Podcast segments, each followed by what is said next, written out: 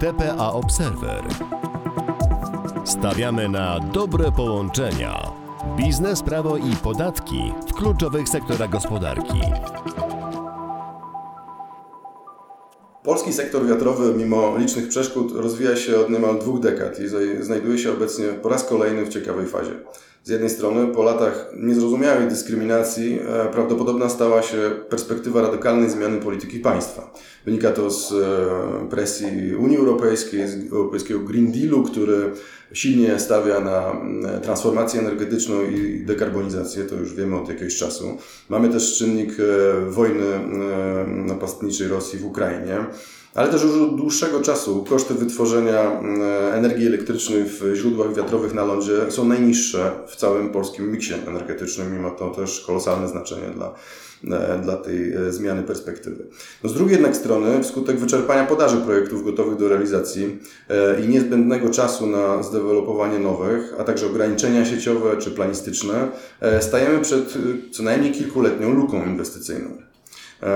To wszystko dzieje się w zasadzie po raz pierwszy i całą pewnością wpływa na ocenę rozwoju rynku w dalszych, w dalszych latach. Po wybudowaniu pierwszych 11 gigawatów, które się właśnie kończą, 7 już stoi, e, ponad 4 jest w budowie z pięciu aukcji, które odbyły się w ostatnich latach i w najbliższych kilkunastu miesiącach zostaną one wbudowane. E, mimo tej e, kilkuletniej luki inwestycyjnej, przypuszczalnie do roku 2030 pojawi się jeszcze dodatkowych 10 gigawatów e, mocy w energii, w energii e, wiatrowej na lądzie. O aspektach biznesowych, prawnych, e, barierach rozwojowych itd. Tak rozmawialiśmy już wielokrotnie w naszych podcastach. Opisujemy te kwestie zresztą bardzo obszernie w naszym właśnie wydanym kolejnym raporcie Polska Energetyka Wiatrowa 4.0. Ten raport jest dostępny na naszej stronie internetowej www.tpa-group.pl. E, jako eksperci m.in. od podatków mamy też jednak sporo doświadczeń praktycznych związanych e, właśnie z podatkami, z podatkowymi wyzwaniami przy dewelopmencie, budowie, eksploatacji czy sprzedaży farm wiatrowych. Nazywam się Wojciech Sztuba, e, jestem e, partnerem e, w TPA Poland i o kluczowych podatkowych aspektach inwestowania w energię z wiatru porozmawiam dzisiaj z Mikołajem Ratajczakiem, doradcą podatkowym i associate partnerem w TPA Poland, ekspertem z dużym doświadczeniem w sektorze OZE i energetyki wiatrowej w szczególności, także jednym z współautorów wspomnianego raportu. Witaj Mikołaj. Witam Cię Wojtku, dzień dobry Państwu. E, to może zacznijmy właśnie od początku, od tego, z jakimi obciążeniami publiczno-prawnymi musi się liczyć inwestor, który chce inwestować, czy już inwestuje w energetykę wiatrową. Na pierwszym miejscu jest to na pewno podatek dochodowy od osób prawnych, a następnie podatek od nieruchomości. Inne obciążenia publiczno-prawne mają charakter raczej marginalny. No, no i jeszcze póki co, w dość rzadkiej sytuacji może się pojawić obciążenie podatkiem akcyzowym. Do, to, do akcyzy na pewno jeszcze wrócimy, natomiast faktycznie e, zacznijmy od podatku dochodowego e, od osób prawnych. E, czy one są w przypadku inwestycji wiatrowych e, w dużym stopniu niestandardowe, czy wręcz podobne do inwestowania w innych sektorach gospodarki? Zasadniczo nie są niestandardowe.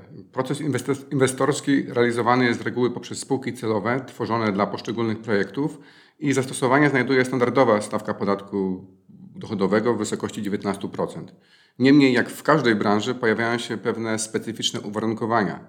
I tak w praktyce główne wyzwania z perspektywy podatku dochodowego to w pierwszej kolejności właściwa segregacja kosztów inwestycyjnych, czyli rozdział pomiędzy kosztami bieżącymi a inwestycyjnymi a następnie przyporządkowanie tych drugich do poszczególnych środków trwałych, takich jak na przykład fundamenty pod turbinami, maszty, gondola z rotorem, linie przesyłowe, czy też podstacje i kable eksportowe w przypadku morskich farm wiatrowych. Następnie y, należy określić ich prawidłową wartość. I tu pojawiają się pewne kategorie kosztów, które są nierzadko problematyczne dla inwestorów, takie jak na przykład różnice kursowe, gdzie występują różnice w podejściu księgowym i w podejściu podatkowym. Dodatkowo problemy sprawiać może też rozliczenie opłat przyłączeniowych, czynszów dzierżawnych, y, kosztów ustanowienia służebności przesyłu, czy też y, tradycyjnie już w wielu gałęziach wynagrodzenie za usługi o charakterze doradczym. No i finalnie y, po tym procesie pozostaje jeszcze ustalenie właściwych metod i stawek amortyzacji dla poszczególnych środków trwałych. Mhm. Tam jest też istotną kwestią, która uległa dużym zmianom regulacyjnym, e, niespecyficznym z punktu widzenia energetyki, ale istotnym także i w tej branży kwestia związana z finansowaniem projektów e, i z rozliczaniem mm, jako koszt uzyskania przychodu e, związanych z, tych, e, z, tym, z tym odsetek i innych opłat związanych z finansowaniem zewnętrznym. Te przepisy są coraz bardziej restrykcyjne, ulegają, uległy zmianie w przeszłości już wiele razy. Na czym, na czym dzisiaj polega mm, restrykcyjność przepisów w zakresie finansowania inwestycji? Rzeczywiście od dłuższego już czasu, czy od długiego czasu funkcjonują w naszym systemie podatkowym przepisy ograniczające finansowanie inwestycji długiem. Kiedyś to było realizowane poprzez przepisy o tak zwanej cienkiej czy niedostatecznej kapitalizacji. Obecnie funkcjonuje tak zwane limitowanie kosztów finansowania dłużnego. W dużym skrócie polega to na tym, że inwestor może zaliczyć do kosztów podatkowych wydatki na finansowanie. Co ważne, obejmuje to całkowite finansowanie, czyli także od podmiotów niepowiązanych do wysokości nieprzekraczającej wyższej z dwóch wartości 3 milionów złotych albo 30% EBITDA. Co ważne, EBITDA obliczone jest zgodnie z zasadami podatkowymi, a nie, a nie księgowymi. Jakie to ma praktyczne zastosowanie przy inwestycjach w farmy wiatrowe? W ramach prac nad naszym raportem Polska Energetyka Wiatrowa 4.0 przeprowadziliśmy modelowanie w oparciu o pewne założenia co do obecnych kosztów finansowania, a także w oparciu o reprezentatywne dane dla projektu inwestycyjnego w lądową elektrownię wiatrową. Z analizy wynika, że oczekiwana wartość graniczna mocy farmy, przy której wskaźnik 30% EBITDA przekroczy próg 3 milionów złotych, to około 14 MW. Oznacza to, że do tego poziomu wielkości projektu Wskaźnikiem limitującym wydatki na finansowanie w praktyce są 3 miliony złotych. Dopiero powyżej tego poziomu znaczenie nabiera już drugi ze wskaźników, czyli to 30% podatkowej EBITDA. Oczywiście tak długo jak zadłużenie ciągle nie przekroczy tego wskaźnika, ograniczenia nie stosuje się. Z naszych obliczeń wynika także, że do poziomu około 43-44% udziału długu w strukturze finansowania koszty finansowania dłużnego będą rozliczane w całości. Dopiero po przekroczeniu tego poziomu 44% zastosowanie znajdzie już wspomniana reguła dyskryminująca koszty finansowe. Warto przypomnieć, że 3 e, miliony złotych to jest polski wariant implementacji dyrektywy ATAT e, europejskiej, która jako e, benchmark czy poziom minimum oferowała państwom członkowskim kwotę 3 miliony euro. My mamy 3 miliony złotych, to jest prawie 5 razy mniej niż, niż średnia europejska dzisiaj. Można powiedzieć, że gdyby to było 3 miliony euro, to byśmy pewnie mogli, e, mogli ten limit 14 megawatowy e, zwielokrotnić e, i, i, i wpuścić przez to znacznie większą część inwestowania polskich farm wiatrowych pod, e, pod tą restrykcję. Natomiast 14 megawatów to niedużo jak na, jak na lądową energetykę e, wiatrową. Ktoś mógłby pomyśleć, że e, po przekroczeniu tego progu e, finansowanie długiem staje się nieopłacalne, tak? że, że, że mm, realizacja tych projektów napotyka na, e, na, na ograniczenia i ktoś mógłby rozważać, że w takim razie może należy je realizować w innym kraju. Mógłby się wytłumaczyć dokładnie, jak się przekłada mm, osiągnięcie czy przekroczenie tego limitu mm, z punktu widzenia rentowności procesu inwestycyjnego? Naturalnie. Oczywiście nie jest tak, że przekroczenie podatkowych wskaźników automatycznie przekreśla opłacalność inwestycji. Po przekroczeniu tego poziomu część kosztów finansowych, i podkreślam, tylko ta część, będzie podlegała wyłączeniu, co oznacza zwiększenie obciążeń podatkowych i w konsekwencji pogorszenie opłacalności inwestycji. Niemniej skala tego wpływu i przełożenia na inwestycje nie są z góry wiadome. Zdecydowanie traktowałbym to raczej jako dodatkową zmienną do uwzględnienia niż na przykład jako docelowy wskaźnik, według którego należałoby strukturyzować projekt. Nie można także zapominać, że i tak finansowanie kapitałem obcym jest bardziej opłacalne niż kapitałem własnym. A po drugie, finansowanie większych projektów, w szczególności dla większych grup kapitałowych, umożliwia często uzyskanie korzystniejszych warunków finansowych. Jedyne zatem, co z tego wynika, to to, że powyżej poziomu tych 44% dochodzi dodatkowy komponent wpływający negatywnie na rentowność projektu. Ale dopiero zbudowanie kompletnego modelu finansowego dla konkretnego projektu pozwoli na prawidłową ocenę opłacalności inwestycji. No tak, o podatku dochodowym od osób prawnych e, moglibyśmy mówić jeszcze długo, bo to są też te inne aspekty dotyczące przykład amortyzacji, które e, są i były w przyszłości przedmiotem wielu, wielu rozmów, ale nie mamy na wszystko dzisiaj czasu, a z kolei drugim ważnym obszarem w przeszłości również nastręczającym masę problemów jest opodatkowanie podatkiem od nieruchomości. E, jak wygląda ten obszar podatkowy w e, energetyce wiatrowej na lądzie? I nie tylko na lądzie, bo być może mógłbyś też skomentować e, nasze ustalenia, które też prezentujemy w raporcie dotyczące tego, jak opodatkowanie majątkowe ma miejsce w przypadku farm morskich. Tak, rzeczywiście tu należałoby dokonać rozdziału na farmy lądowe i farmy morskie. To zaczynając od farm lądowych, zasadniczo opodatkowaniu podatkiem od nieruchomości podlegają grunty oraz budowle. Grunty od powierzchni całkowitej. E, stawkę ustala Rada Gminy, na terenie której położona jest nieruchomość. Natomiast stawka ta nie może przekroczyć e, narzuconej przez Ministerstwo Finansów stawki maksymalnej, która w bieżącym roku wynosi nieco ponad 1 zł za metr kwadratowy. Natomiast w przypadku budowli podstawą opodatkowania jest ich wartość księgowa brutto. Od tej wartości płaci się corocznie podatek według stawki 2%. W przypadku lądowych elektrowni wiatrowych największym komponentem jest opodatkowanie części budowlanych elektrowni wiatrowych, a więc budowlanych, a więc z wyłączeniem np. gondoli, rotora czy zamontowanych y, innych urządzeń technicznych, które stanowią w praktyce około 70% całej wartości zespołu. Historycznie sytuacja nie była jednak taka jednoznaczna. Uchwalona w 2016 roku tzw. Tak ustawa wiatrakowa wprowadziła y, dość spore zamieszanie w tym zakresie, zmieniając prawo budowlane i konsekwencją tych zmian była konieczność opodatkowania od 2017 roku całej elektrowni wiatrowej jako budowli składającej się z fundamentu i wieży, ale także elementów technicznych. Oznaczało to w praktyce kilkukrotny wzrost obciążeń podatkiem od nieruchomości. W połowie 2018 roku na szczęście zmiana ta została wycofana, Także nie bez kontrowersji, gdyż z uwagi na wprowadzenie jej ze skutkiem wstecznym od początku 2018 roku została uznana w tym zakresie za niezgodną z konstytucją. Niemniej od tego momentu fakt opodatkowania jedynie części budowlanych elektrowni wiatrowych nie budzi już kontrowersji. Poza tym inne budowle podlegające pod podatek od nieruchomości to m.in. linie przesyłowe, kable, stacje transformatorowe czy na przykład place lub e, drogi dojazdowe. To bardzo, bardzo, bardzo ważne, co powiedziałeś, bo um, trzeba pamiętać, że ten komponent elektrotechniczny w obiekcie, jakim jest e, elektrownia wiatrowa, czyli e, turbina przede wszystkim, rotor, e, to jest około 80-85% całego capexu, całej wartości inwestycji. Jeżeli to wszystko miałoby wejść w podstawę opodatkowania dwuprocentowym podatkiem, płaconym od wartości, tak jak powiedziałeś, księgowej brutto, czyli bez amortyzacji. Co roku to samo, te same 2% od, od pierwotnego capexu, od wartości początkowej, no to to e, byłby deal breaker, to byłby warunek e, finansowy nie do spełnienia dla utrzymania opłacalności inwestowania w energetykę wiatrową. Na szczęście teraz przy ograniczeniu tego no, opodatkowania do, czy podstawy opodatkowania do części budowlanych wiatraka, czyli bez właśnie tych części elektrotechnicznych, a zatem do około 15-20%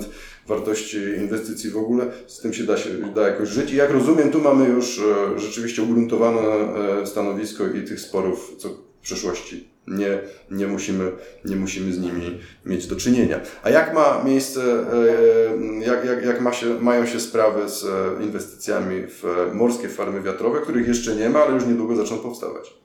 Tak jest. No tu jeśli chodzi o taki y, sensu stricto podatek od nieruchomości, no to, no to on ma zastosowanie w bardzo ograniczonym zakresie, bo y, tylko te elementy inwestycji w morską elektrownię wiatrową, które wychodzą na ląd, czyli znajdują się na lądzie, y, w praktyce to będzie część lądowa przyłącza, podstacje czy infrastruktura towarzysząca, mogą podlegać opodatkowaniu. W odniesieniu do podstawowego elementu elektrowni, czyli przede wszystkim zespołu turbin z fundamentami łączących je kabli, morskich zastosowanie znajduje natomiast tak zwana opłata koncesyjna, która w praktyce y, stanowi tak ekonomicznie odpowiednik podatku od nieruchomości. dlaczego to za chwilę wyjaśnię. Y, zgodnie z ustawą prawo energetyczne, wszystkie przedsiębiorstwa wytwarzające energię elektryczną, czyli nie tylko z odnawialnych źródeł energii, wnoszą opłatę koncesyjną stanowiącą pewien procent wielkości sprzedaży energii. I to jest część zmienna, standardowa dla wszystkich producentów energii. Natomiast w przypadku morskich farm wiatrowych opłata ta powiększana jest dodatkowo o część stałą, ryczałtową, stanowiącą iloczyn mocy zainstalowanej farmy, wyrażonej w megawatach, oraz odpowiedniego współczynnika wyrażonego kwotowo. Aktualnie ta część stała ryczałtowa wynosi 23 tysiące złotych za megawat zainstalowanej mocy. I jak wynikało z uzasadnienia do uchwalanych przepisów, została ona skalkulowana właśnie na poziomie ekwiwalentnym do poziomu obciążeń podatkiem od nieruchomości dla lądowych farm wiatrowych. Stąd, tak jak powiedziałem wcześniej, stanowi ona ekonomicznie odpowiednik podatku od nieruchomości, no z tym zastrzeżeniem, że jest ona dochodem Skarbu Państwa, a nie gmin, jak w przypadku podatku od nieruchomości. Dobrze, przejdźmy więc jeszcze do, mm, na koniec do wspomnianego na początku podatku akcyzowego. Zasadniczo żyliśmy kiedyś w przekonaniu, że akcyza od energii elektrycznej nie dotyczy energii ze źródeł OZE, energii odnawialnej. Taki był też cel ustawodawcy przy wprowadzaniu energii, akcyzy od energii elektrycznej, ażeby zielona energia była z niej wyłączona. I rzeczywiście przez lata była, bo, bo, bo powiązanie zwolnienia mm, z zielonymi certyfikatami taki przynosiło skutek. Dzisiaj stajemy przed sytuacją, w której niektóre źródła OZE będą mogły, czy będą musiały płacić y, akcyzę. To dotyczy części nowych typów kontraktów. Czy mógłbyś wyjaśnić, jak, y, jak to wygląda i na czym polega problem? Naturalnie. Rzeczywiście modelowo akcyzie podlega sprzedaż energii na rzecz podmiotu końcowego, czyli takiego, który nie posiada koncesji na wytwarzanie, przesyłanie, dystrybucję czy obrót energią elektryczną. Czyli w modelu standardowym wytwórca energii z elektrowni wiatrowej sprzedaje ją do podmiotu posiadającego taką koncesję. Z reguły są to spółki obrotu, więc ta akcyza nie jest należna. Inaczej jest jednak właśnie w przypadku tak zwanych kontraktów CPPA, z angielskiego Corporate Purchase Power Agreements, zawieranych bezpośrednio pomiędzy wytwórcą energii, właścicielem y, elektrowni wiatrowej, a przedsiębiorcą.